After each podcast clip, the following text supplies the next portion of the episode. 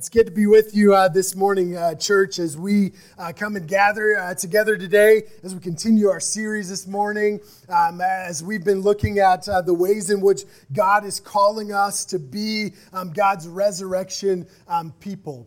I've been going through a kind of a cycle or a pattern in my life where I've been trying to push off the powers of Facebook. Have you ever been there? Have you been in that place? Right? I watched a video, and I've watched many of these videos. Usually I just ignore videos about the effects of social media on my life. I did a big project in seminary that scared me to my core, but I kind of suppressed that and just went on with normal life. But I watched one a while ago that talked about the ways in which that Facebook was like dropping like dopamine in my brain, and I was searching for the next fix of just kind of searching like a treasure hunt, like a slot machine, so to speak. But it wasn't in Vegas; it was in my pocket, and so that scared me. So I kind of like push it off, but I go there every once in a while. And the other day, I found this like weird urge to go and to look back at this Facebook page that I liked a couple months ago that I started following, and I realized that I'm weird, right? It was a weird thing,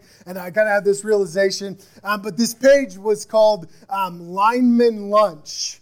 And it was a page dedicated to the study and the implementation of technique for offensive linemen. How many of you like the page Lineman Lunch? That's what I thought, right? Maybe one, right? Like, it's just weird. It's something that I like and I enjoy, and I've got back into this coaching thing, and so it's back. But I found myself thinking about this lineman thing in football. Some of you don't even know what linemen are, and so we'll continue. I think I've got a picture. The linemen, the offensive linemen, are the guys with the ball, and that would be the Chiefs. And the Chiefs are going to beat all your teams this year, so prepare your hearts. But, yes, especially the Broncos and the Patriots and the Raiders and the Steelers, and continue, right? But the offensive linemen are the big guys, right? That's it. That's what I played when I played ball, and then that's just what I did. But getting back into the coaching thing, there's been some reminders that not everybody else loves offensive line like I do. I think that their participation in the game of football is fascinating, and it's pretty incredible. But I've been on teams when I was younger where if you were the kid was placed in the role of offensive lineman, and they like literally hated it. Like, they would cry or they would quit the team because it's not that fun, right? I was a husky kid, and that's putting it lightly, but I knew that nobody's going to give me the ball, right? So this is what I was going to do, and I was cool with that, and that's just what happened. But I've watched as people don't like to play offensive linemen. They want to be the quarterback or the running back or something special, right? They'd rather not, because there's no glory, and there's no touchdowns, and no touchdowns means no recognition. And no recognition means no girls, and no girls means that it's just no fun, right? And so they cry, and they don't want to participate in this life. And so I've watched people cope with this in different ways. On lower levels, like flag football, in middle school and high school, but also on upper levels as well, in college, as they receive scholarships and they get into it, they just don't like it. And one of the ways they cope with it is they kind of just put their head down, right? And they do what they can when coach is watching. Right? Like, they may play hard at the end of the game when things are on the line and they're into it, but for the most part, they give the effort, or they participate the most when the coach has got the eye on them, right? Or there's other ways that people cope is they would only turn it on when they knew that they could get some recognition out of it, right? When the ball was going to their side, you better believe they blocked nicely. Right? But other than that, they didn't. It was a way to cope. And then there was the weird ones that was me that just threw themselves into it because they knew that they weren't good enough to play anything else, right? But as you follow groups like Lineman Lunch, and as you play in the game, you realize that offensive linemen have an incredible role to play in the game of football. And it's not just like 300-pound beasts like slamming their heads against each other. But in reality, it's kind of like this like choreographed dance of 300-pound ballerinas, right? Like, I think there's a picture there, right? Everything is calculated. Everything is in motion, and you start to live with these five guys, and you get to the point where you can communicate with like the click of your tongue, or with a look in each other's eyes, where you know where you're going, and you flow together, and you're in this life together. There's some improvisation, right? Where there's some improv that's involved in that, and there's just this natural flow of life and play that happens, and every team and all these guys that I've ever won shiny rings with, they all had one thing in common. They were all in, right? They were into it. They wanted to be there. They were excited to be there. They were together in these things. We have conflicts. Did people drop the ball? Absolutely. But we knew that the brother standing next to me was ready to play with me. So the outside looking in, it's chaos, and it's violence, and it's meatheads that bang heads the whole game. And then they slowly jog up and down the field. We call that the lineman shuffle. And it's like they're like mall walking up and down the field. But in reality, it's this beautiful thing of cohesion where they work together. And so here's the transition. If you hate football, cool, you're all right, right? That you're tired about talking about football. I've spent many years being a pastor, walking alongside of you and others as well, where it seems as if that we walk in this life in the church and we don't really know what's going on. And we don't really know what's happening, and we don't really know our place. And I've seen those different coping mechanisms as well. Some that put their head down and just keep coming, but they come at a distance. I've been in that place too. Or some that kind of see and focus on the church conflict, or the arguments, or the things that in communication that break down, and then we focus with laser focus on that. And so the coping mechanism is to just not come, and to separate, and to leave, because we feel as if nothing will get better. I've been in that place as well. And then there are others that jump in with both feet, that are ready and willing to do whatever it is that they're asked to do in this place. And so we ask the question, what does it mean to be resurrection people as the body of Christ in this world that is focused on death, as Pastor Stephanie led us in last week? And so if you have your Bibles with you this morning, we're going to turn to Ephesians chapter 2 as we walk through the book of Ephesians together. Ephesians chapter 2, starting in verse 11 this morning, as we ask this question, what's it mean to be people of the resurrection, to live resurrection lives here and now? Ephesians chapter 2, starting in verse 11. If you don't have your Bibles, it'll be on the screen. But church, hear the word of the Lord this morning. It says, therefore, remember that formerly you who were Gentiles by birth and called uncircumcised by those who call themselves the circumcision, which is done by the body and by hands. Remember that at that time you were separate from Christ, excluded from citizenship in Israel, and foreigners to the covenant of the promise, without hope and without God in the world.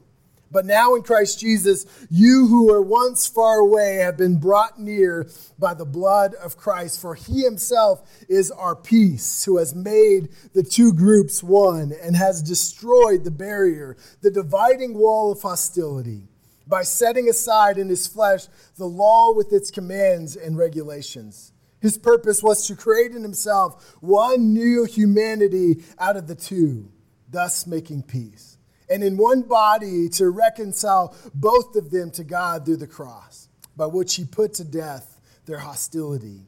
He came to preach peace to you who are far away and peace to those who are near. For through him we both have access to the Father by the Spirit.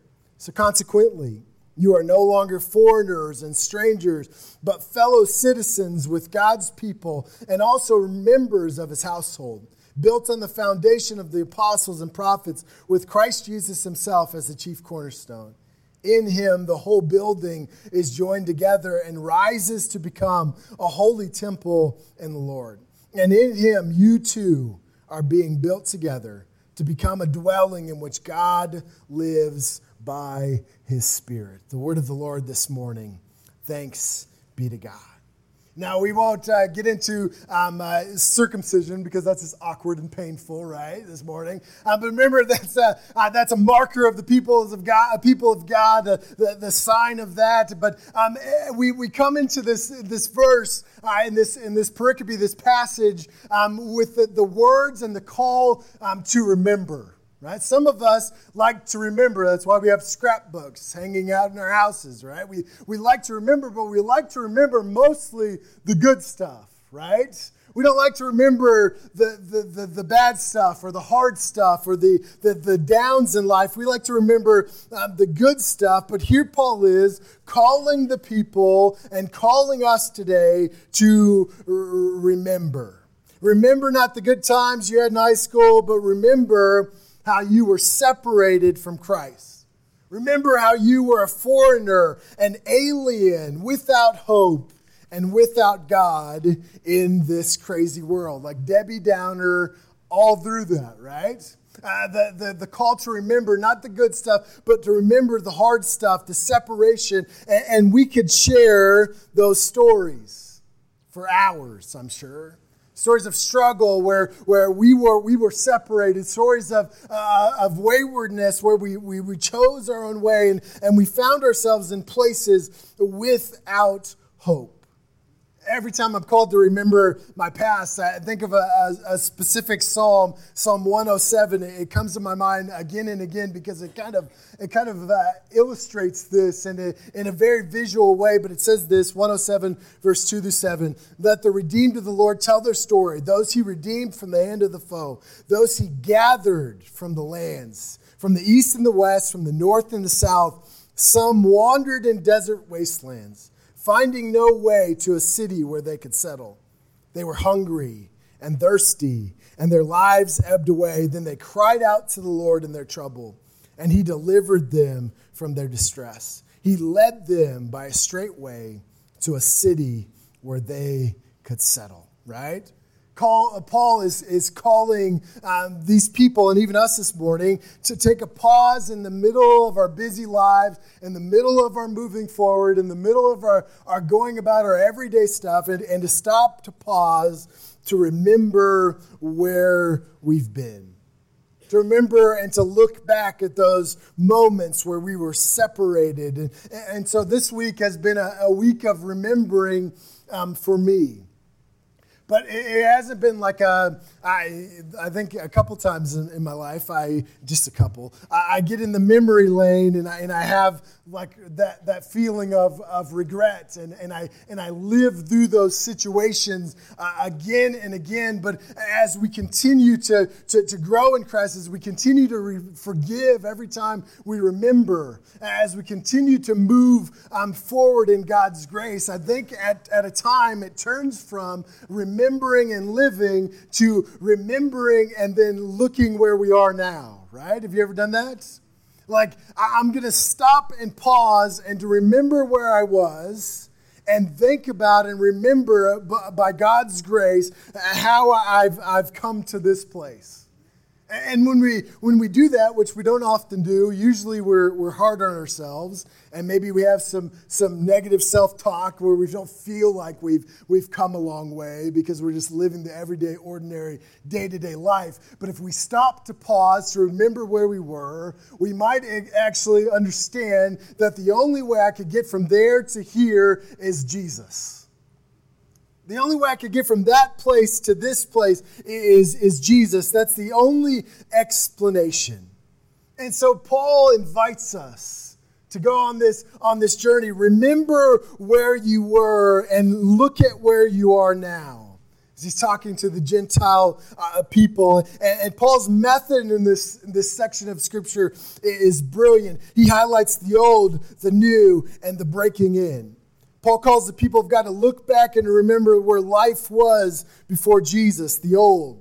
He calls them to look at what Jesus has done, the new, where they are now. And then he shapes their imagination to move forward in God's grace, to move forward into the breaking in of the kingdom of God, the old, the new, the breaking in. The old is not the funnest thing to think about.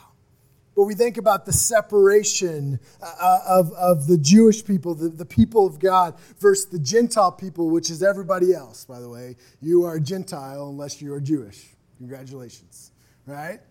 There's great separation. So I want to look at this passage in different perspectives and in different ways. And so the first one and the first perspective is to look at it as if you were one of the first disciples of Christ. So you were a Jewish person. You were one of the first disciples of Christ, and you're following Jesus. You grew up Jewish. You've grown up serving Yahweh.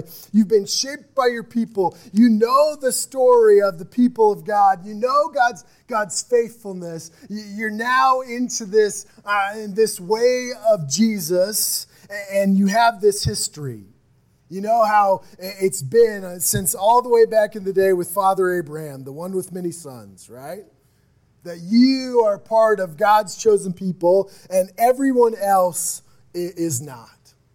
And now you follow Jesus and you're introduced to this idea down the line that you're now supposed to bring in the outsider.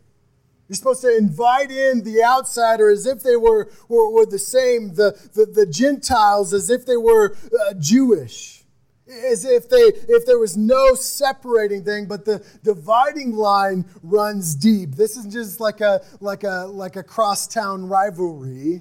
Like this is deep. This is ingrained into the people of God. It's hard to imagine what it meant to these Jewish followers. The first century Jews had developed a pretty significant swagger, right? Like, we are the people of God, and you are not. We are the people of God, chosen. We are this tiny nation. We've been chosen by God. Then God reveals himself to us. We are set apart for service. And over the years and through the generation, they developed this kind of this view of their calling. Nobody is like them, and maybe nobody is as special as them. That we've got God on our side, and you, Gentile, you do not.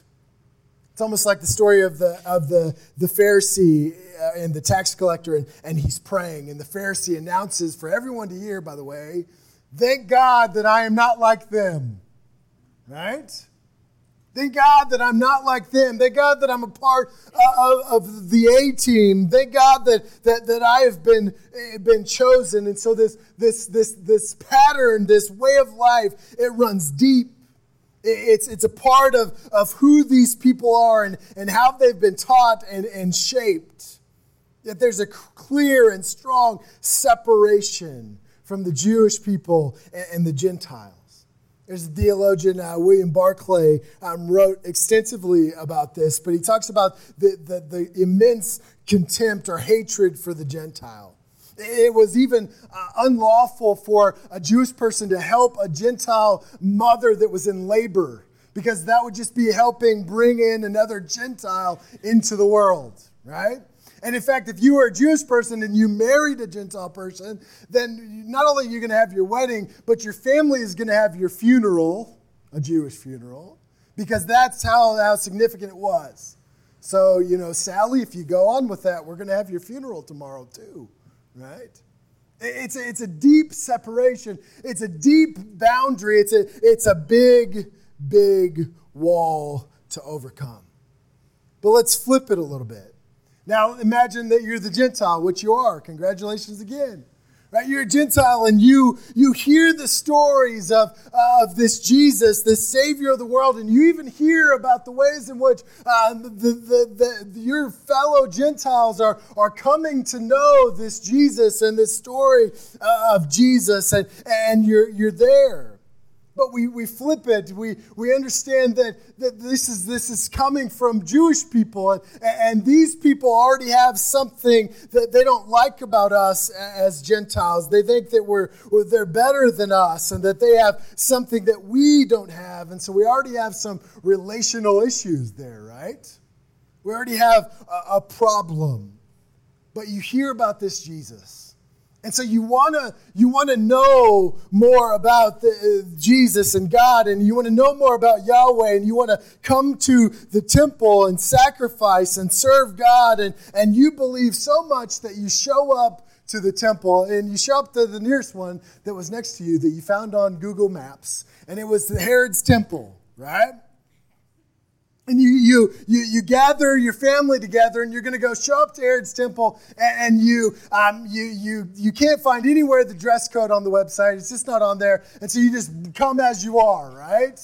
And you know that service starts at 10, and so 9:45 you get to the temple, and you get all the kids out of the car, and you start to walk in to the temple, and you notice there are lots of people that are walking towards what seems like a big gate, a beautiful gate. A gate that they're going in and out of, and so you bring the family along, and you're walking towards that gate. This is huge, right? This is bigger than Disneyland parking lot, right? And so you're walking towards the gate, and as you get closer, there's kind of another barrier, but as you get closer, you see this sign. And this sign is written so that you can read it. Right? And this sign says something that you just weren't expecting on your first day at the temple. It says this: "No foreigner may enter within the barrier and enclosure round the temple. Anyone is caught doing so will have himself to blame for his ensuing death."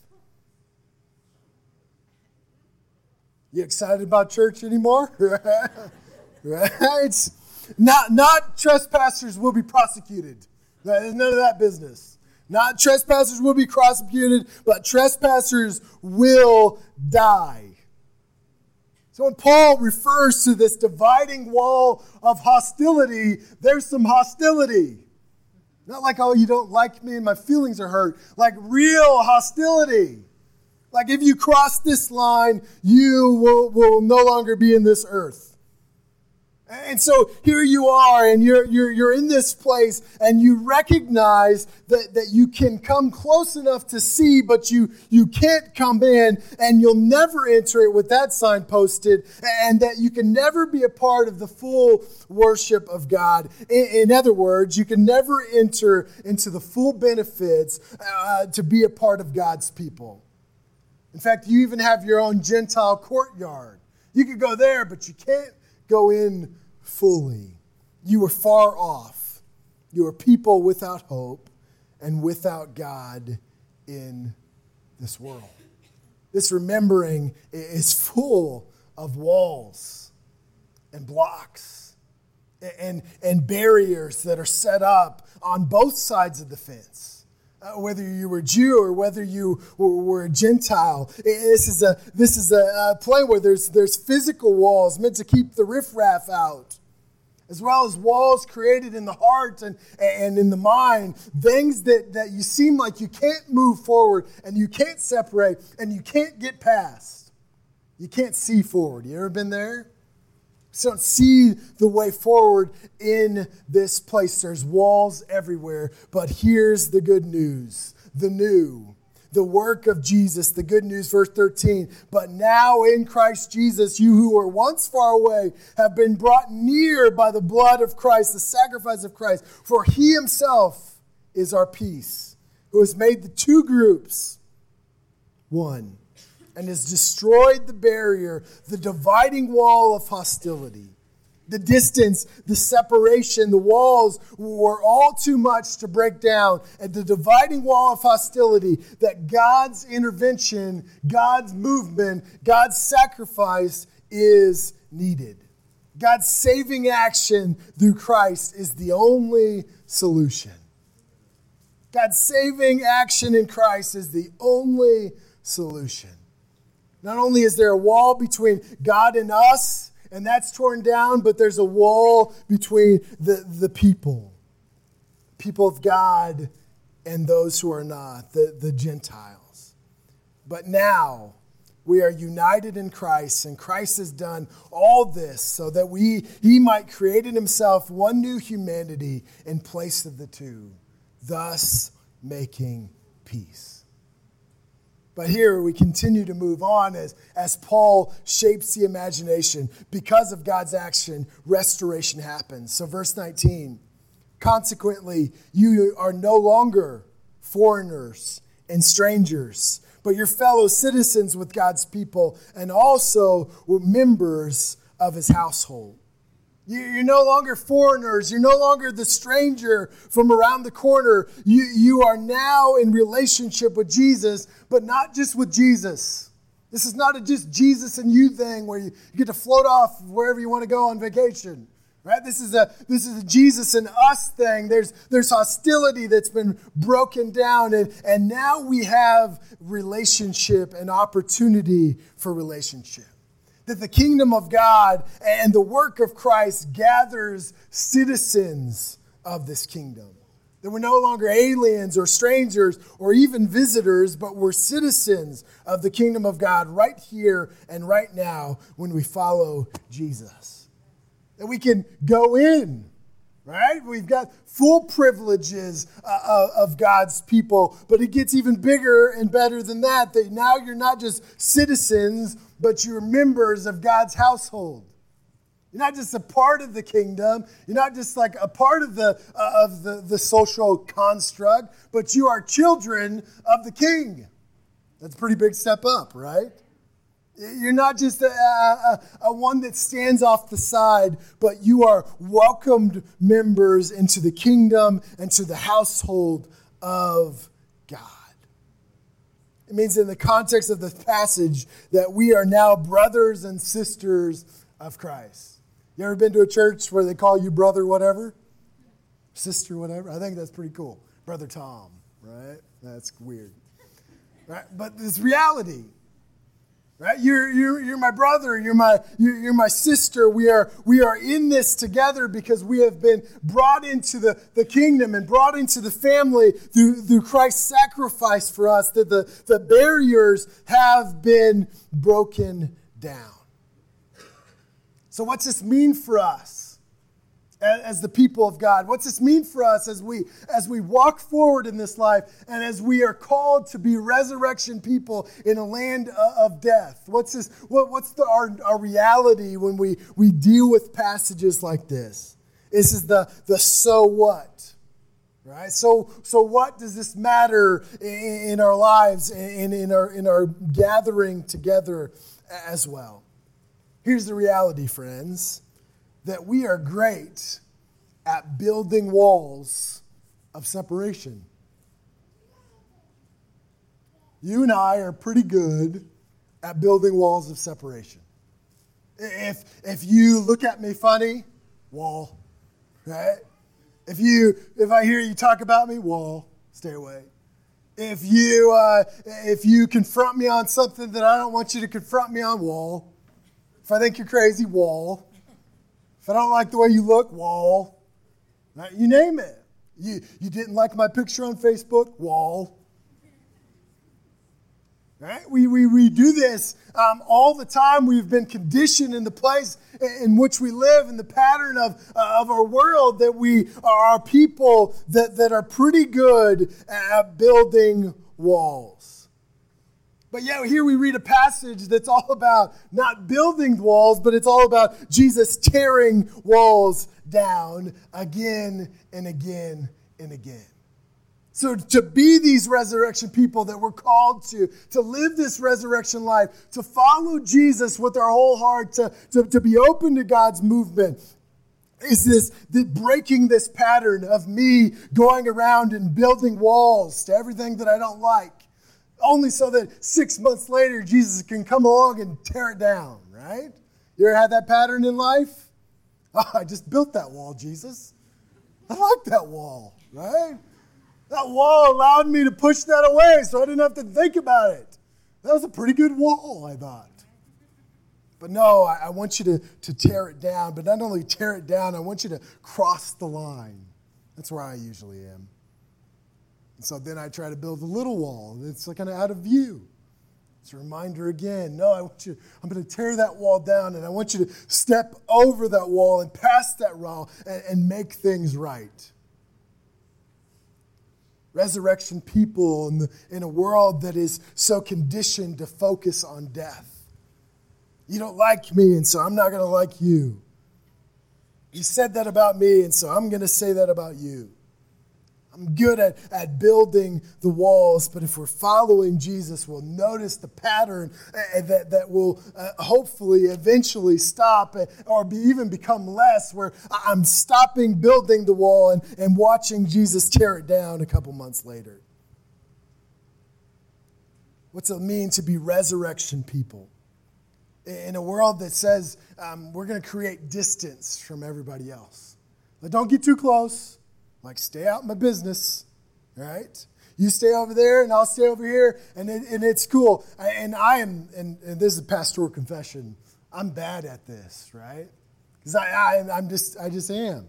Like that the life that I grew up in and the ways in which I was shaped in that way are still being redeemed, right? They're still being drawn out of me. And the more I say yes, the more that those disappear, but also that survival instinct of getting away from you before you can hurt me is still there.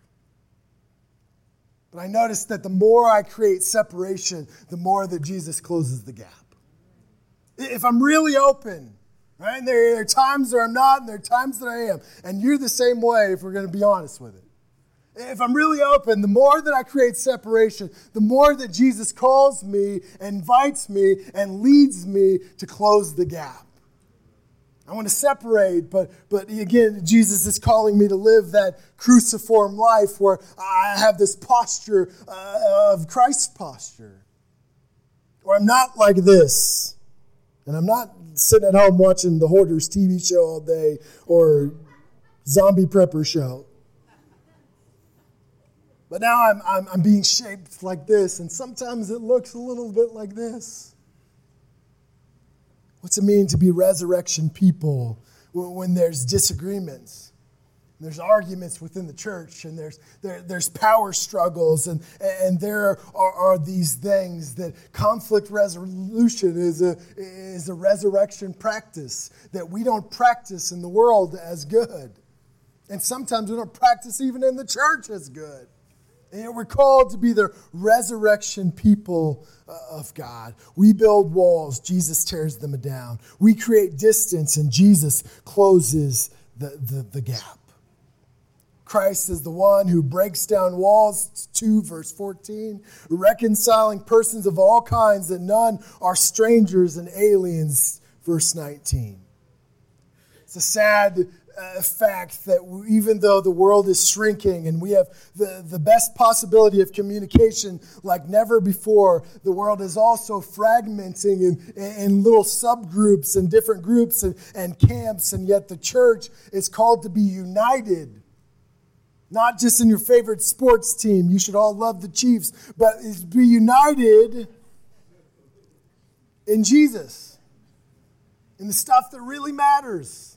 In the God that really matters. The one who sacrificed for us. That rather being separated, we are to be united the resurrection life way. We are invited to be resurrection people who don't lean into the narrative of divisiveness or broken relationships, yet we are the people of Jesus who lean into the narrative of restoration and reconciliation.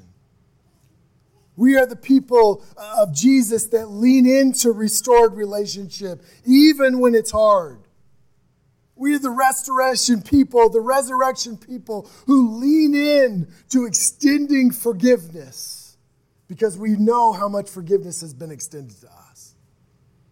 We are resurrection people who live this resurrection life not just on a global scale as the church, but on a local scale in this town. We are family, and no one is to be treated as stranger or alien, and difference in race and class and gender and economic conditions and politics and opinions, they exist. But they are not barriers to living in unity with Christ, because that's all that matters. We are to be the taste test of the kingdom of God. Remember that illustration for Pastor Stephanie? The Baskin-Robbins spoon, the taste test. You are to be little taste test of resurrection life for this world that is focused on death. As we come to finish in worship and to invite the band forward this morning, know that different personalities approach different things. And some of us this morning, we're ready to do, right? We recognize that we all are in this in different patterns and places. So some of us have our head down and we just keep coming even though we come at a distance. Or some of us have kind of found our own little place to serve and our own people to engage with, but that's where we want to stay. And then others of us, we want to throw ourselves into more, but we must recognize that it's in Jesus that these things come about. It's not because you have a greater effort. Effort is involved. Action is involved. Saying yes is involved, but Jesus Christ, the empowering of the Holy Spirit. And the last part of our passage, it says that it is building us. It is building us, calling us, enabling us to be resurrection people here and now in this world that is focused on death. So may it be so among us as we seek to follow him with all of our hearts. Let's sing and worship this morning. Would you stand with us this morning? Lord, we have heard a good word today, a challenge, a call to be your resurrection people, not just through moral living, but, Lord, through reconciled living with one another. And so I ask that if there are dividing walls in our hearts, Lord, that you would illuminate them and you would make us real uncomfortable until we're ready to face those. Because, Lord, the greatest way in which we can be a witness to your resurrection is by living in reconciliation and redemptive relationships with one another. So will you help us embody that as a body of believers and recognize that we are not alone, that we are walking together, hand in hand with one another, following after you. In Jesus' name, amen. Amen. Please extend your hands to receive the benediction, the blessing as you go from this place. Beloved people of God, may you go and live resurrection lives. Where you've built walls, may Jesus tear them down. Where you've created distance, may Jesus close the gap. Go in action and go in peace. You are dismissed.